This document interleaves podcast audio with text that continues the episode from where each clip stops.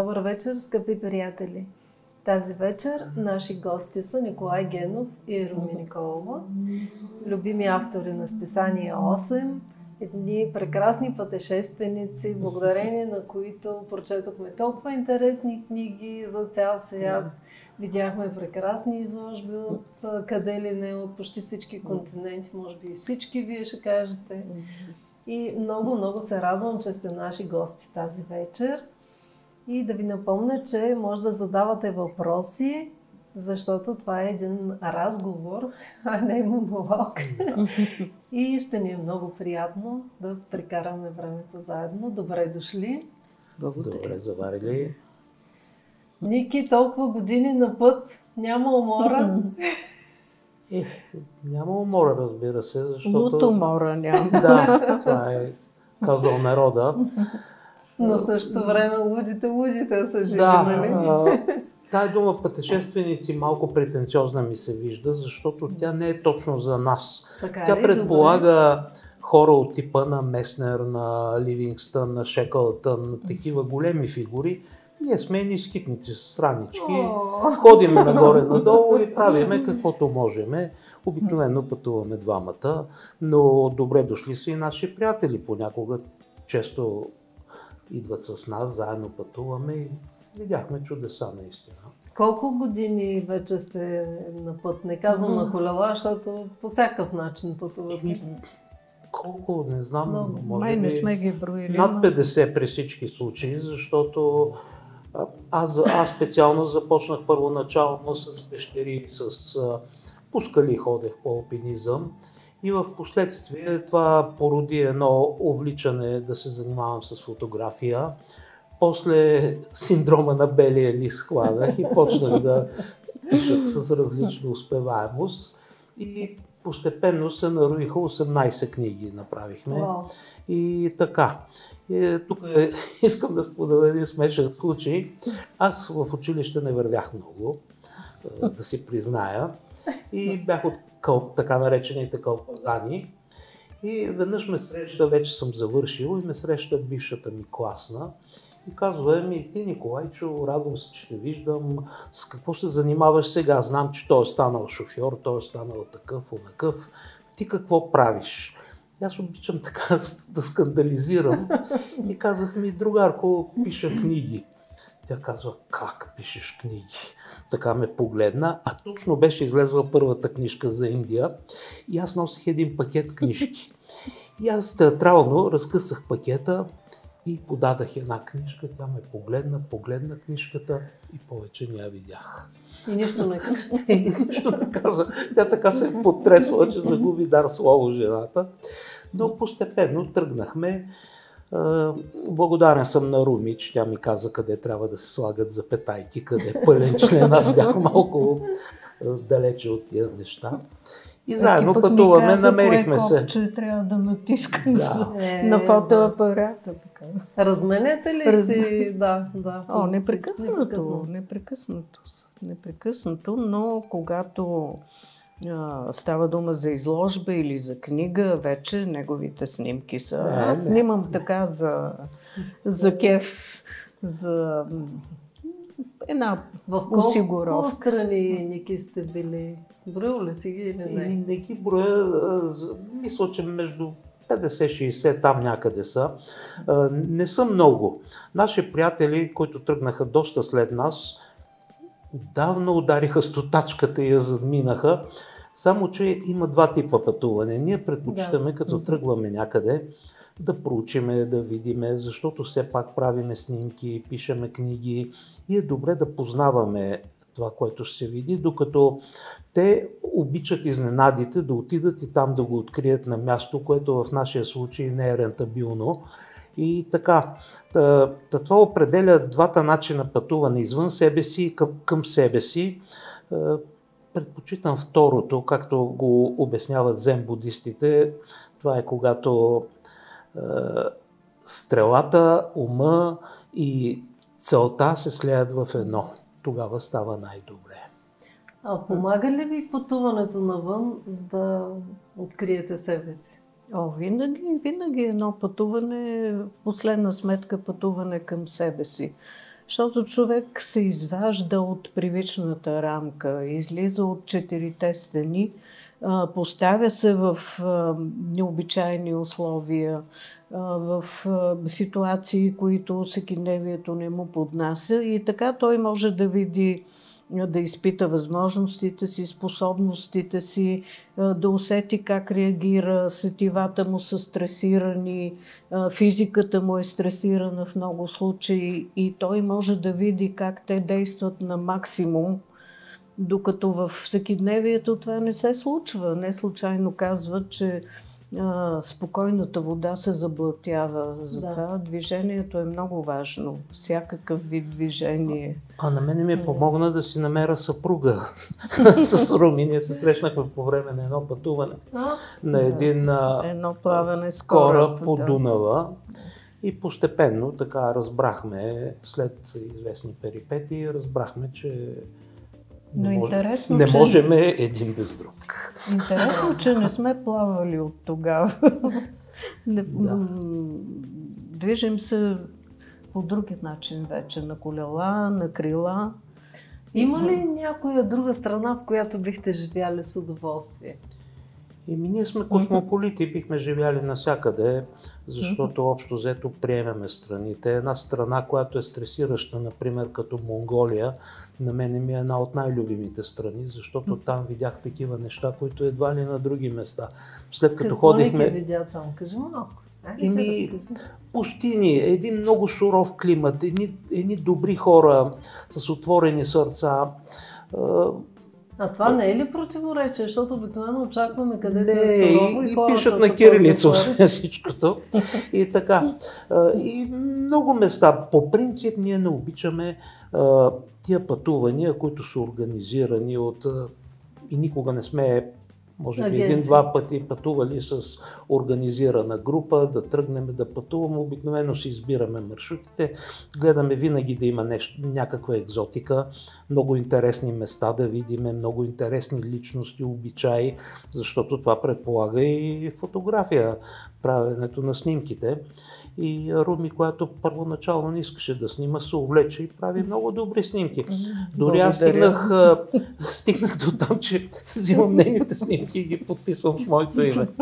Такова развитие изкарах. И така. Е, ще се видим. Кои са по-интересните хора, с които те срещна в пътя? Знам, че Далай Лама си бил. Ими с първо се срещнахме с първия голям човек, който видяхме. Не, първият е Норбер Кастере, един изследовател на Пещерик, с който се видяхме 69-та година. Тогава мога да кажа, че с мои приятели ние направихме две поредни експедиции през 69-та и 73-та в най-дълбоките пропасти в света във Франция. И това те постигнаха световен рекорд тогава. Ега. И тогава се видяхме с Норбер Кастере. Той вече не е жив, той е една легенда в бранша. Много книги се преведаха и на български тогава и даже се увлекахме в това занимание по тези книги. Вторият човек е Артър Кларк, писателя в Шри-Ланка. Го срещнахме изключителна фигура. Точно беше получил наградата Маркони за телекомуникация. Това са е, принципа на GSM-ите и така. И, и, той ни каза тогава за е, наш срам, той каза, бе, знаете ли, че ваша, е, ваша песен лети в космоса с Voyager. Ние не знаехме това, защото не се говореше американски кораб, валя балканска песен. Да, и ни пусна. Аз помня, че се потресах като чух изляла Делюха и Дути. И когато мина, когато мина време, с Руми вече правихме изложбата, която с писание 8, а, ние направихме една много хубава книга, два тиража да, направи. Да. И когато да, трябваше да направим изложбата, и с Руми си сме пуснали радиото в колата и те казват Voyager излезе от там от нашата галактика, от нашата галактика и лети към други светове. И аз викам, Боже, ми дай да отидеме при Валя Балканска и да я коптираме към нашата изложба. И отидахме веднага при кмета на Смолен, обяснихме му. Той излезе сърца човек, каза, добре, идете, говорете с Валя, но аз ще ви осигуря стоте гайди, каба гайди, които дойдоха с то гайдарчета Да, и стана един безумен купон Да. на преднародния театър с една голяма, много хубава изложба. Книгата се разпродаде тогава като топъл хляб, второ издание се направи и така. И а, с Артър Клар и после с Далай Лама. Далай Лама, знаете, че е легендарна личност, 82 година попаднах при него, там в неговия район в Хималаите. И той е жив бог. Тогава не беше толкова общителен. Сега той много ходи по Да. света. Тогава беше по-затворен. А успя И- да разговаряш с него? М, Той ни прие, ние два часа му бяхме на гости в личния така, там в резиденцията. И когато помогна ни много една страхотна българка Евгения Камова, която беше директорка на културния център, нашия, и отидахме ние там и пред той е като малък замък, където той живее, не замък, ами резиденция, голяма постройка. И обикновено отвънка чакат едно 50 на души, които седат със седмици, за да го зърнат и да го поздрават. И ние обичаме да се правиме малко на... да провокираме и казваме, кой живее тук? Те ни погледнаха с едно съжаление. Кой Кой той е, бе? Тук е Далай Лама, бе, не сте ли чули? Така ли? И той ще ни приеме ли да влеземе да го видиме? А, как ще ви приеме, бе? Ние чакаме тук от 5 дена. И в същия момент излиза един сих, който е охраната и казва, заповядайте, господа. И ние влизаме вътре и аз виждам Далай Лама, който гледа от прозореца и го поглеждам. Аз, аз един ступор изпитах, сцепених се и, и казвам същия, същия като от снимките. И той се обърна, тръгна към мене с един много остър поглед и ме хвана така през ръцете и ме гледа в очите, гледаме и така с... И седнахме ние на разговор и се разбрахме, мой приятел трябваше да води разговора, който знае идеално английски, аз да правя снимките и да командвам едно джобно касетофонче. Взех разрешение да снимам, той казва снимай. И аз натискам касетофончето и като почва да цепи един рок на Литъл Ричард, потънах земята. Приятела ми само каза, идиот, просъска, а той лама за да се смее като дете. И вика, всичките имаме проблем с техниката.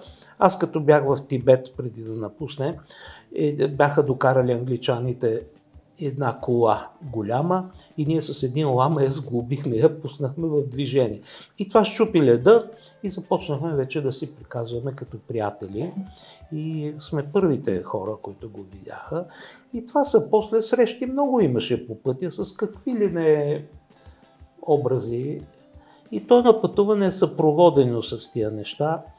И много се радваме до такава степен, че като се прибереме, ние си лягаме е, с руми и не може да заспиме, защото просто съзнанието ти възпроизвежда това, което си видял и ти си изцъкляш така и няма спане. И така. А сега по време на пандемията ус- успяхте ли някъде да отидете? Как промени живота ви? Е, за съжаление, не в добра посока. Заседяхме се тук доста. А в България но, пътувате? Но в България пътуваме непрекъснато. След като изтече онзи период, в който не можехме да излизаме от София, вече тръгнахме и има прекрасни Места. където може да се ходи а, тук. Човек като пообиколи малко по света и започва да оценява истински това, което имаме тук. Прекрасната природа, паметници интересни, исторически, изкуство. Има, има какво да се види, какво да се научи, какво да се преживее тук по нашите места. И ние от време на време си измисляме някаква тема и тръгваме да я гоним. А сега какво гоните? Ами сега много сме се захванали с а, християнската, християнската култура тук в нашите земи, защото има прекрасни църкви, манастири, много от тях сме посещавали всички, други са съвършено неизвестни. Влизаме обикновено в един храм, стоим половин час, палим свещичка, поглеждаме набързо стенописи, икони и излизаме. Обаче, като се загледа човек, като се засети по-дълго, вижда изумителни неща. Има прекрасни стенописи в манастирите и в църквите. Много интересни сюжети, много необичайни понякога. Има изображения, в които е разчупен канона. Човек научава много неща, като се загледа. С всяко нещо е така. И това е част от богатството и удоволствието на пътуването че ти задоволяваш любопитството си, имаш възможност да, да видиш неща, които друго яче няма да съзреш. Много често ги гледаш като бързия влак, докато пътуваш. Обаче снимките след това те връщат на това място, оглеждаш ги пак. Затова и правим, между другото, нашите книги, тези иллюстровани книги, защото ето сега така, на финален етап подготовката на нашата книга за Италия. Нарекли сме голяма книга за Италия, защото тя идва след, може би, 5-6, че и повече пътувания там, в които можем да кажем, че сме обходили страната. И а, много хора са ходили в Италия. Тя не е такава екзотична дестинация. Никой няма да си каже, о, трябва да си взема тази книга, защото никога няма да отида там и ще науча нещо. Но може да избереш Но, къде да отидеш. Да. можеш да избереш къде да отидеш и дори да си ходил няколко пъти в тази книга с толкова много иллюстрации, ти да се върнеш по тия места, да разгледаш стенописи и картини вече на спокойствие, защото знаем как се гледа при едно пътуване. Ако не, си, ако не ти се ходи, може да си седнеш в отела, да си четеш да, и да си, и да си пиеш кафе или някаква напитка. И така, но по време, аз не съм съгласен с буддийската максима, че който трупа, трупа знания, трупа печал. Едно пътуване безспорно ти води до едно обогатяване. Непрекъснато виждаш нови хора, нови картини, нови неща, които ги запомняш и трупаш хората казват, абе колко книги сте прочели. Не сме чели книги, видяли сме го наживо, просто така скромно, скромно казваме. Имаме въпрос от Мария Русева, която пита, човекът роден ли е да странства или това е въпрос на характер? Ами според мен е роден да странства, защото а, откакто съществува човека, той се е движил от едно място на друго. Всяко живо същество също се придвижва. Сменя ловните полета, така да се каже. Или ако, ако не сменяме постоянното си местоживеене, какво пречи да се движим непрекъснато? Света е не е толкова голям. Можем да обхванем една голяма част от него в пътувания. И защо да се затваряме на едно място? А кои според теб са най-големите уроци, които учим, когато пътуваме?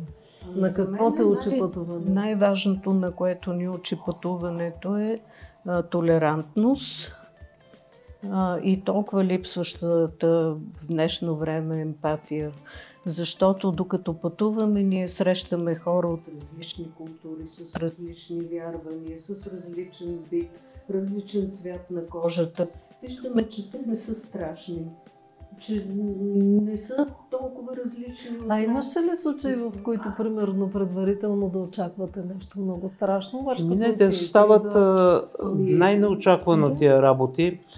Примерно отиваш в някъде в джунглата, в Амазония, примерно, и те те гледат и ако имаш златни зъби и те, това присветкане, като нищо може някой да дойде и да почне да ти ги вади.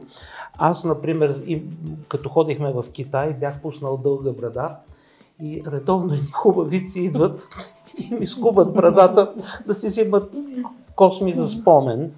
И така, и човек трябва да е винаги подготвен, защото някои неща могат да се случат безвъзвратно. Примерно да ми откраднат фотоапарата. Ние предпочитаме да пътуваме и с такива диви места, където хората живеят много бедно и са много, много, много бедни хора. И ако ми задигне фотоапарата и го продаде на една десета от цената, той може да живее сума време с тези пари.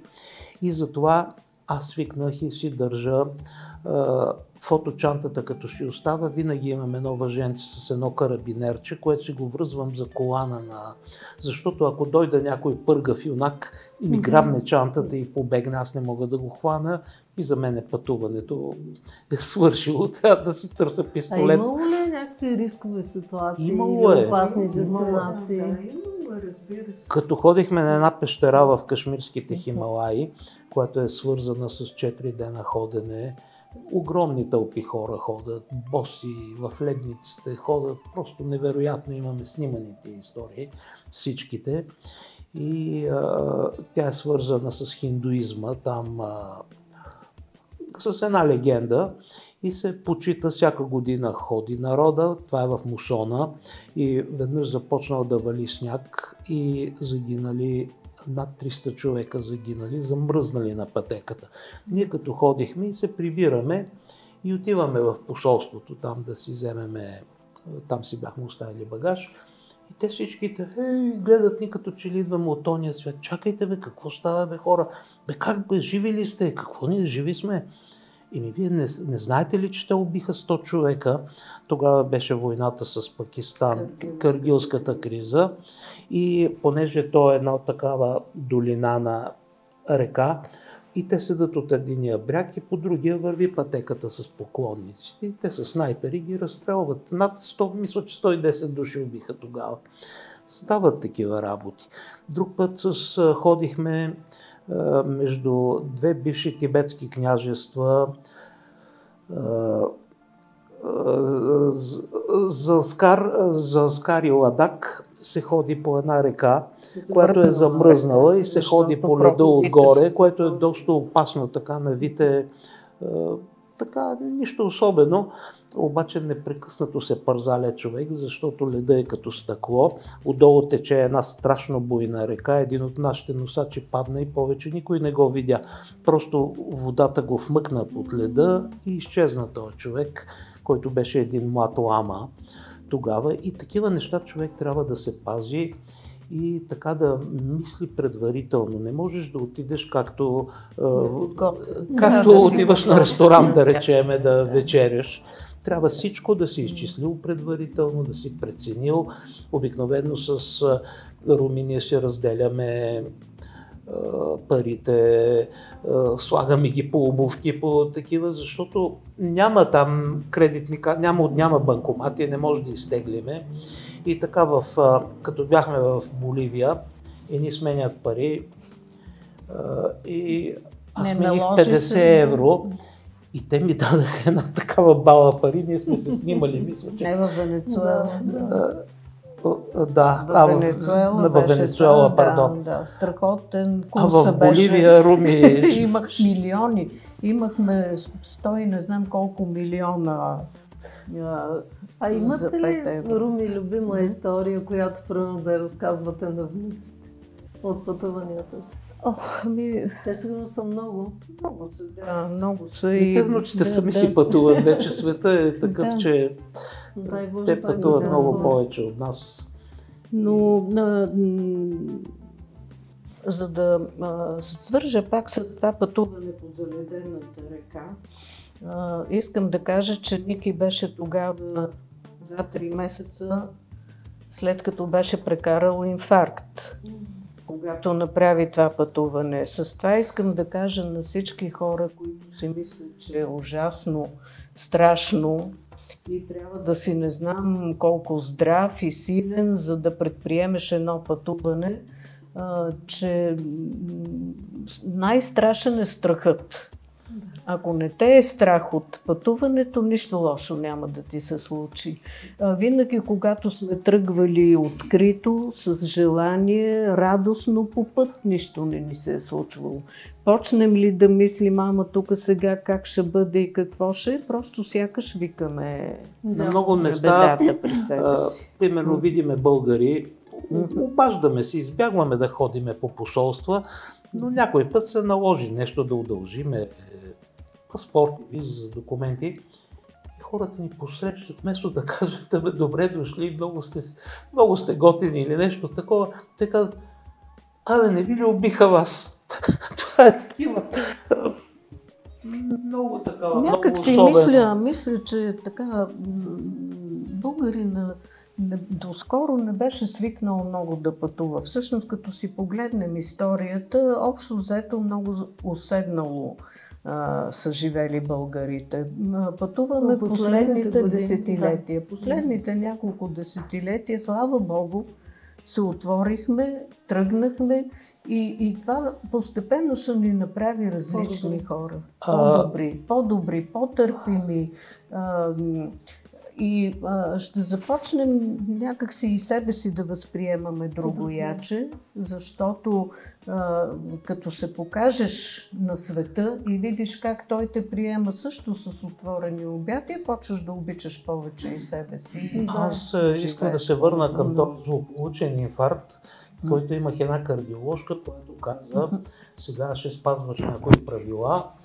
Първо не знам защо каза, сдържа, трябваше да дяш секс първото нещо. И аз идиотски въпрос, викам кого да ще да себе си или партньора. И така. Да, след това казва, и никакви планини, най-много на Люлин да се качиш.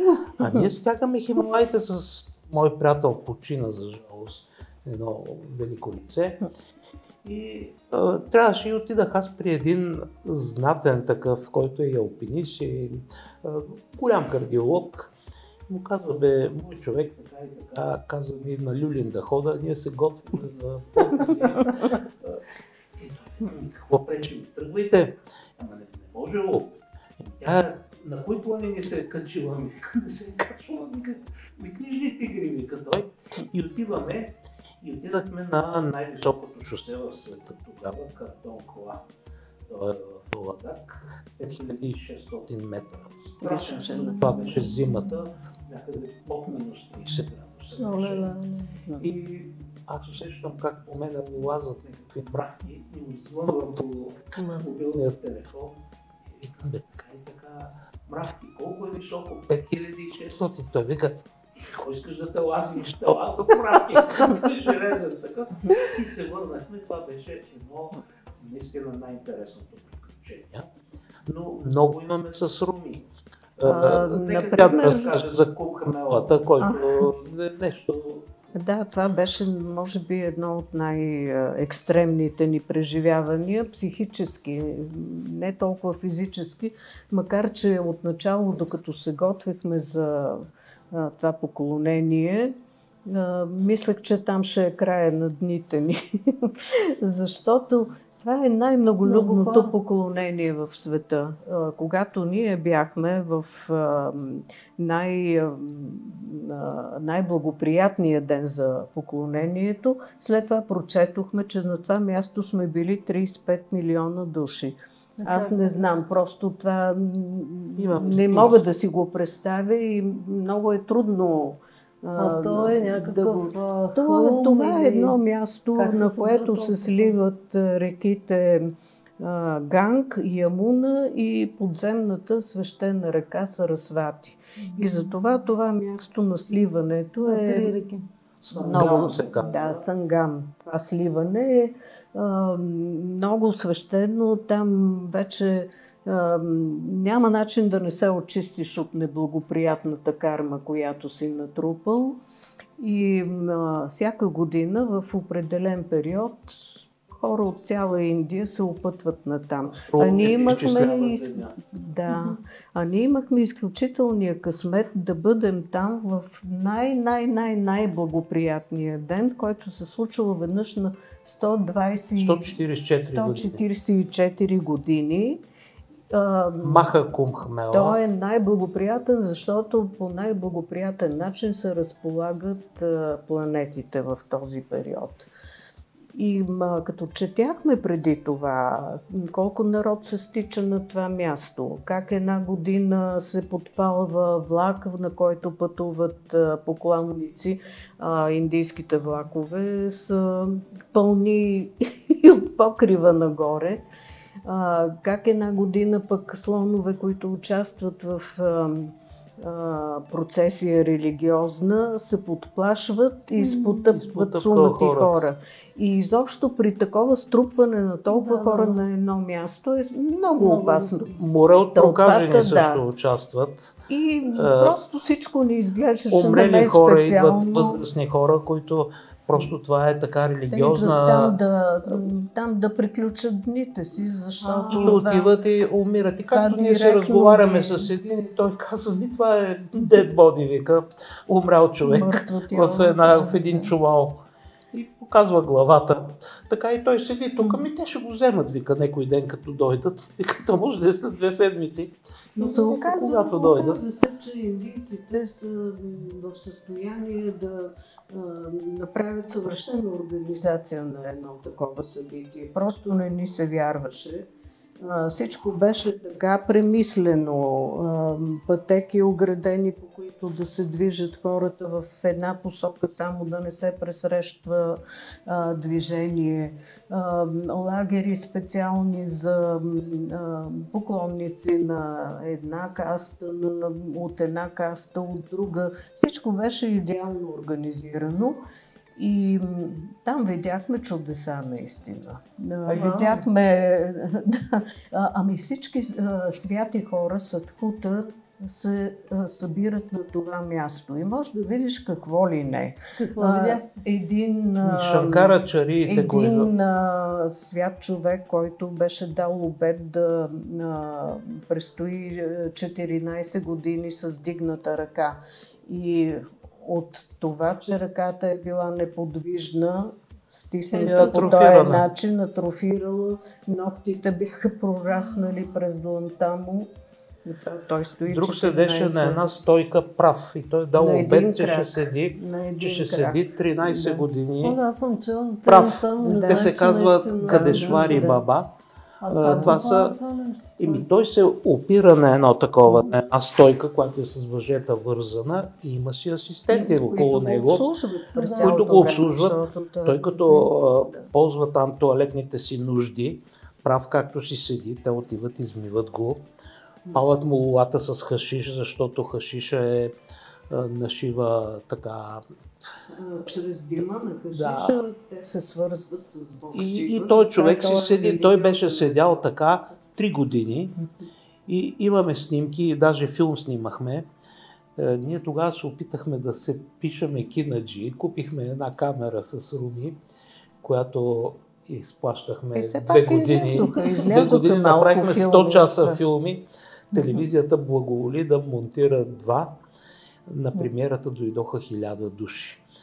Е, и стана много интересно. Просто аз като погледнах и се разплаках от Но изумителни радост. неща виждаш на това място. Да. Наистина тази жена, която беше заровена в пясъка, с глава заровена в Аз ще гледах половин час нарочно да видя няма ли някаква шмекерия, нещо, тръбичка. Тръбичка от някъде и да, да Тя си седи един, вика, бе как тя? Тя си седи, тя е заровена. И после... Но просто всички тия чудеса, Ама които разровиха ли я после? Еми не, да, вестниците, да, да, вестниците да, пишат, да, тя се, да, тя се изправила. И това са йоги, които да демонстрират по този начин. Дойде на коментатора. На, на, на физиката, на духа над физиката. А, там изобщо не говорим за тия банални неща, като а, факири полегнали върху пирони. Това са то не се брои. Те се мажат с тия садхута свещените хора, които са били 6 милиона в Индия, казват. И техният един Дирендра Брамачари, един голям а, духовен учител, той казва, бе, те казват, че са 6 милиона, но според мен е повече от 600 хиляди, вика не вярвам Само да има. 600 да.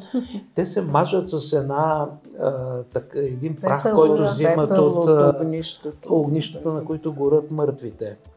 И а, така, много интересно. И слагат си на главата едни дълги, в които палат огън вътре. И какво е чудо, не знам, то като котлон става на главата му.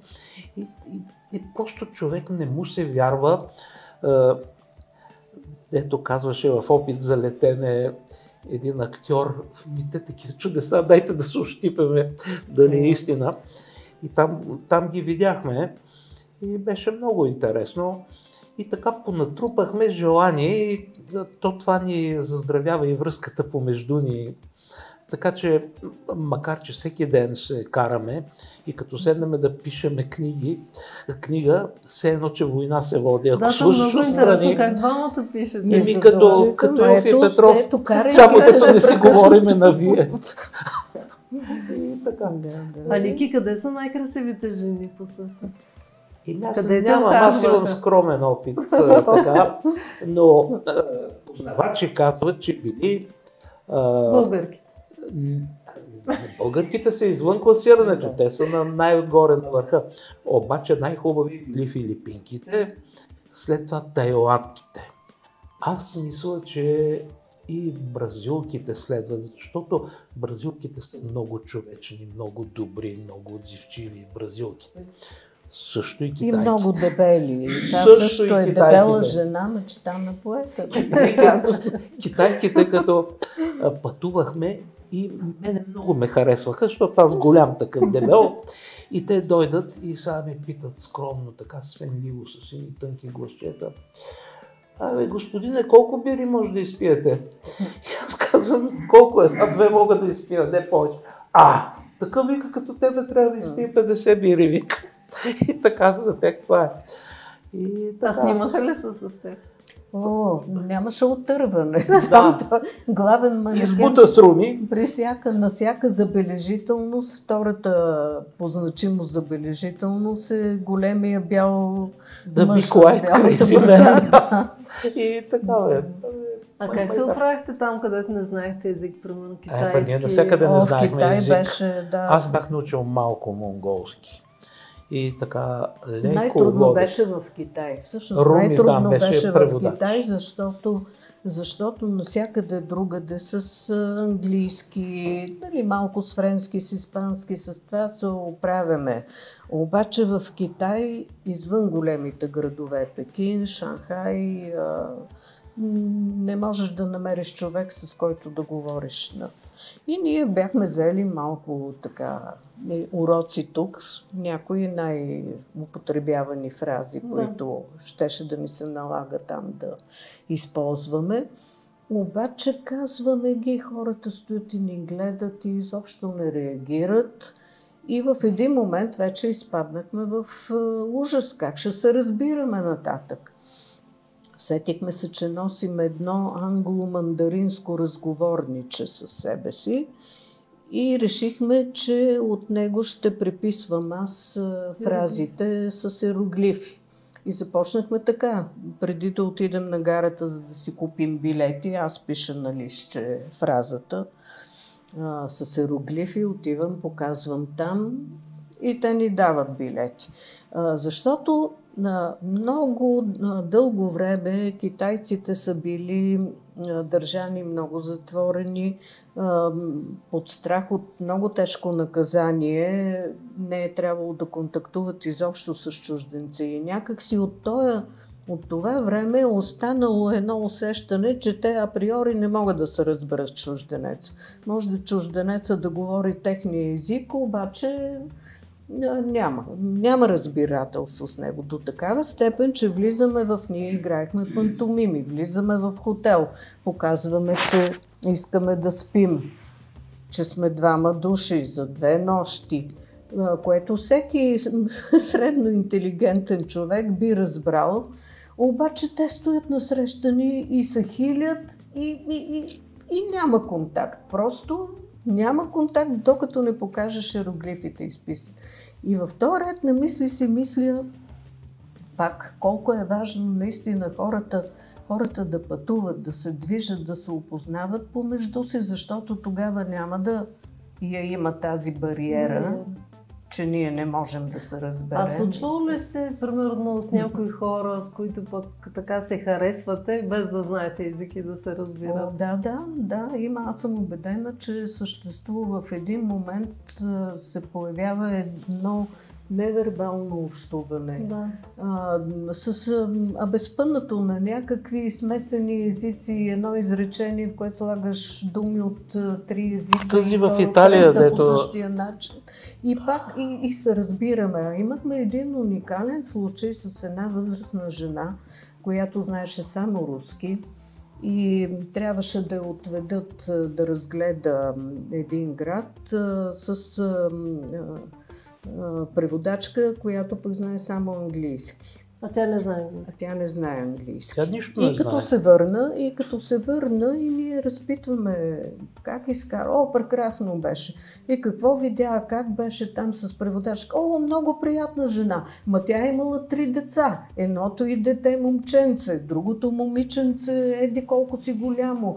Пък средното дете не знам какво направило. И да слушам, слушам, слушам. Казвам, Ама извинявай, на какъв език си говорихте?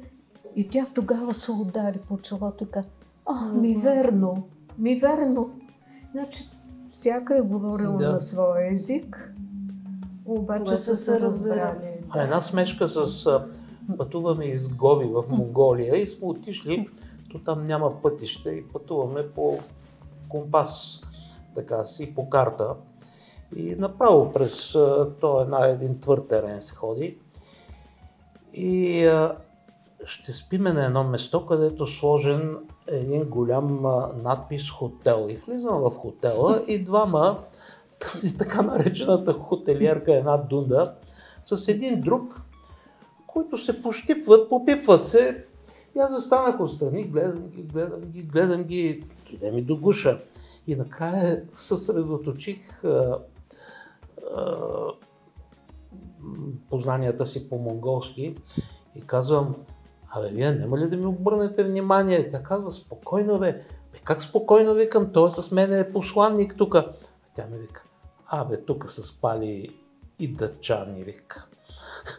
Тя мисля, че това е националност посланник.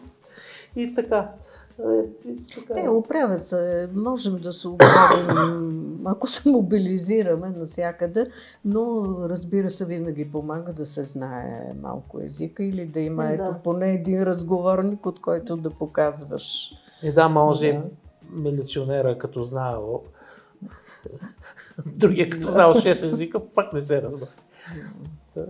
А кой е най-мощният личен импулс за вашите пътувания? Въпрос на Гинка става. Ами да видим интересни. То Ами света за мен е любопитството. Да, за мен е любопитството е основно. любопитството. Да.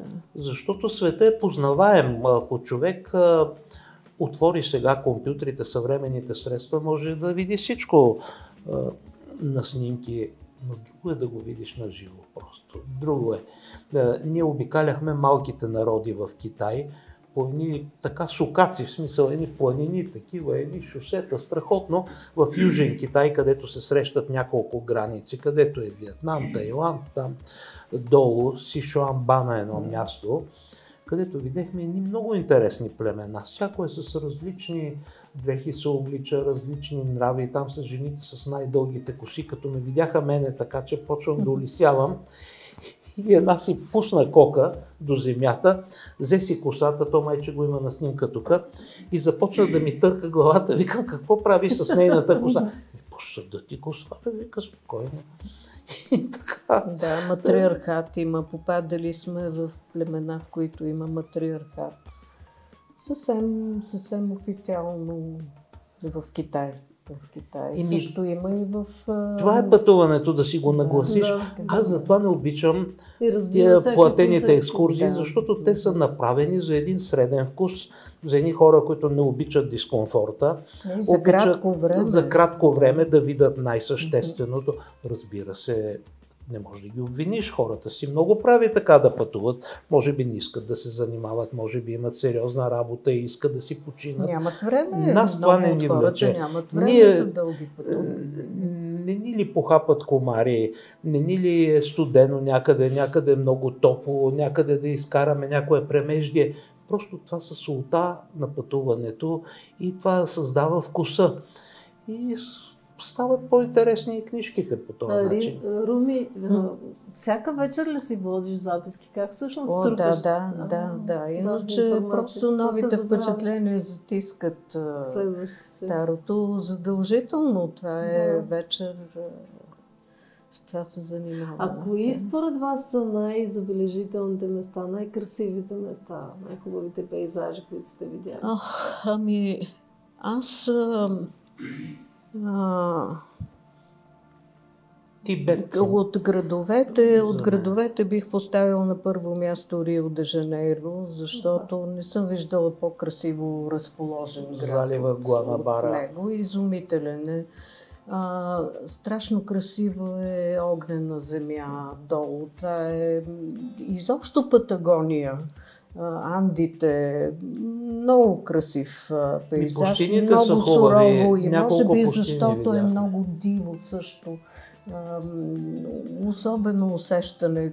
Човека малко е успял там да Атакама, развали Атакама пустинята е пустинята, много Атакама красива. Също, да. А, само, че там неприятното е, че непрекъснато вятъра носи Прах, един да, прах а, да. и дишането е Но трудно няма да малко, забравя, например, когато бяхме в, а, помниш ли, Ники, в Огнена земя, ние хванахме последната седмица преди вече да започне зимата. Зимата е свирепа там, разбира се.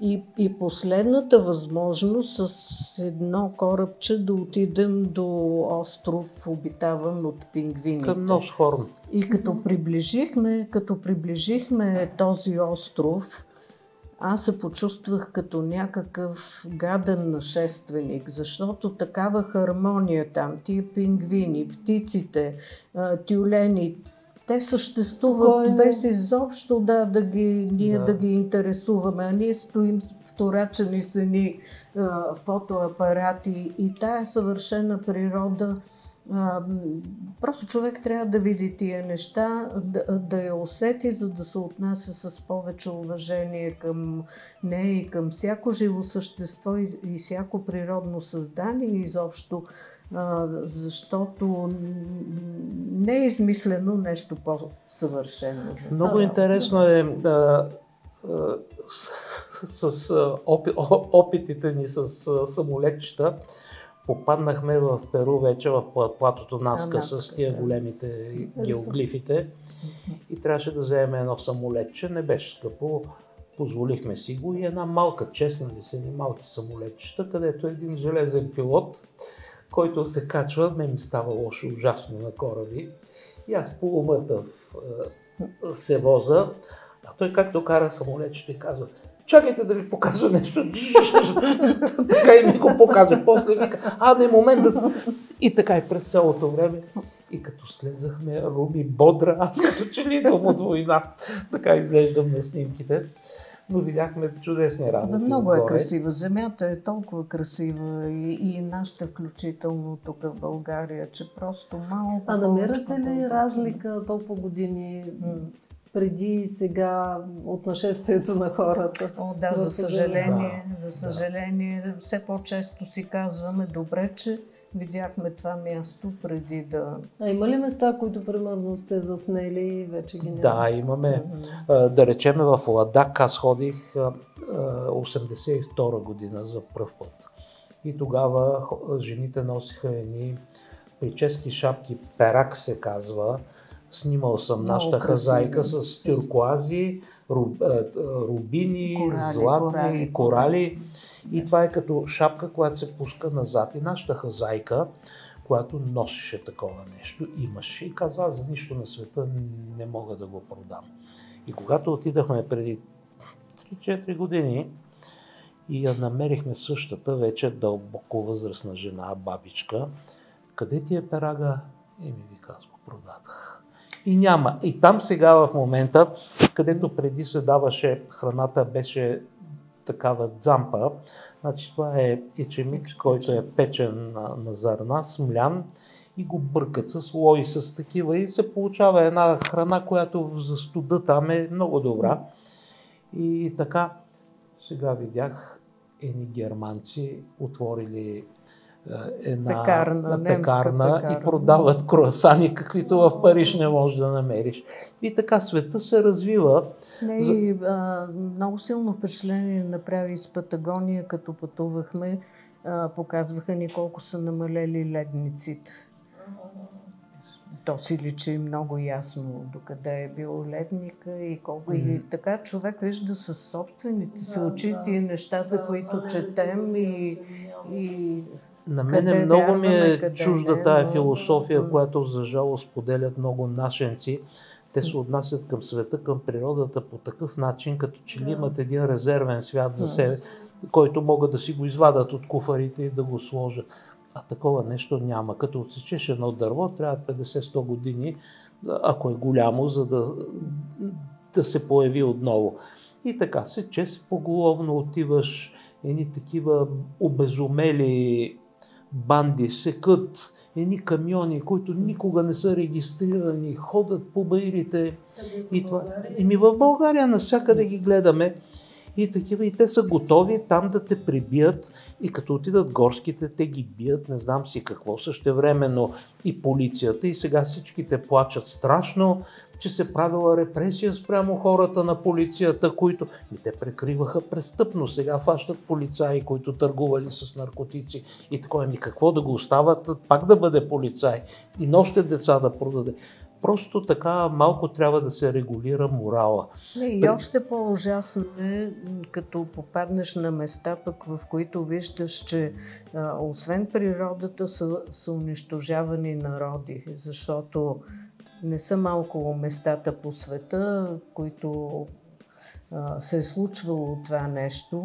И за съжаление човечеството някак си не си взима урок, не чете историята си, не вижда какво се е случило, какви са последиците, а последиците ще продължават още поколения напред.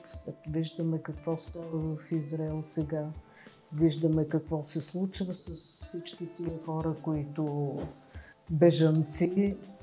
И Чувстват, чувствате ли ги по-близки хората, когато, примерно, ето сега за Израел, чувате, че там става някаква... О, да, разбира се. Разбира се, да. Еми, разбира не е добре да- Имаме хора, които познаваме там. Не може да... А, а когато познаваш човека, когато си видял, когато си бил очи в очи с него, по-трудно можеш да му направиш нещо лошо или да После- преглътнеш, че му се случва. Помня веднъж с един приятел пътувахме на автостоп, на автостоп пътувахме из Сахара. И в Египет така пресичахме пустинята на широко.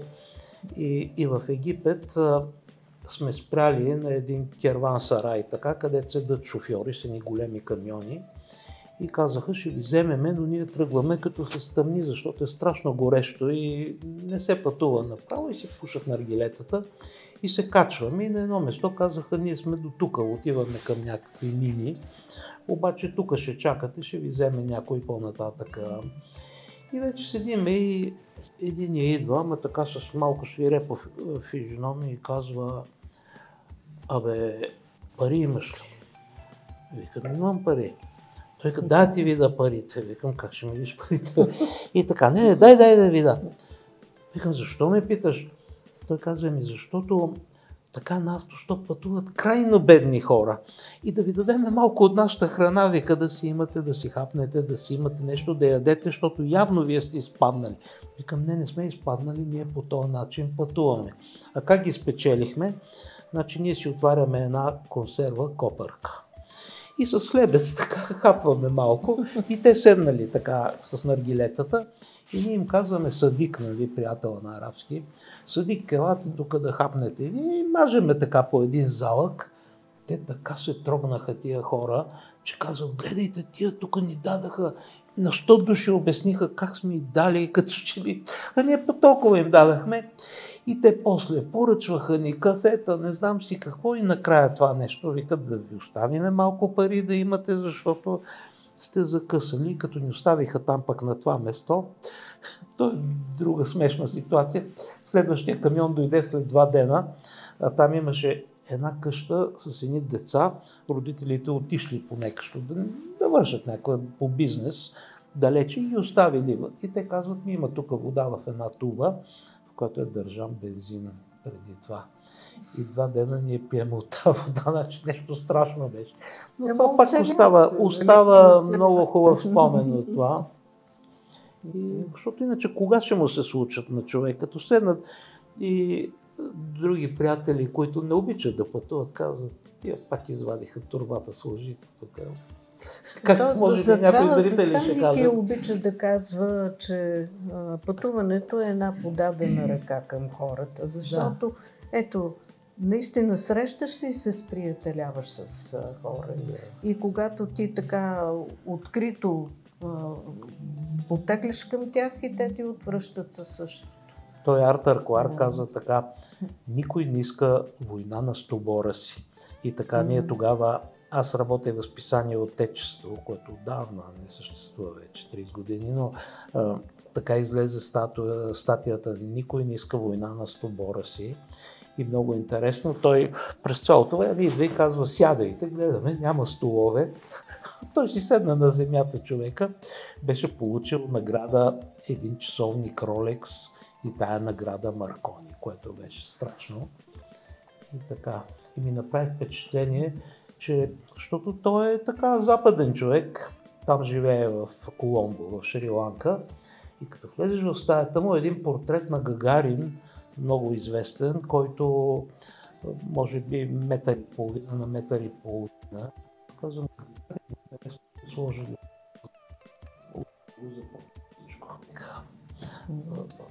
горе и така. И образи всякакви.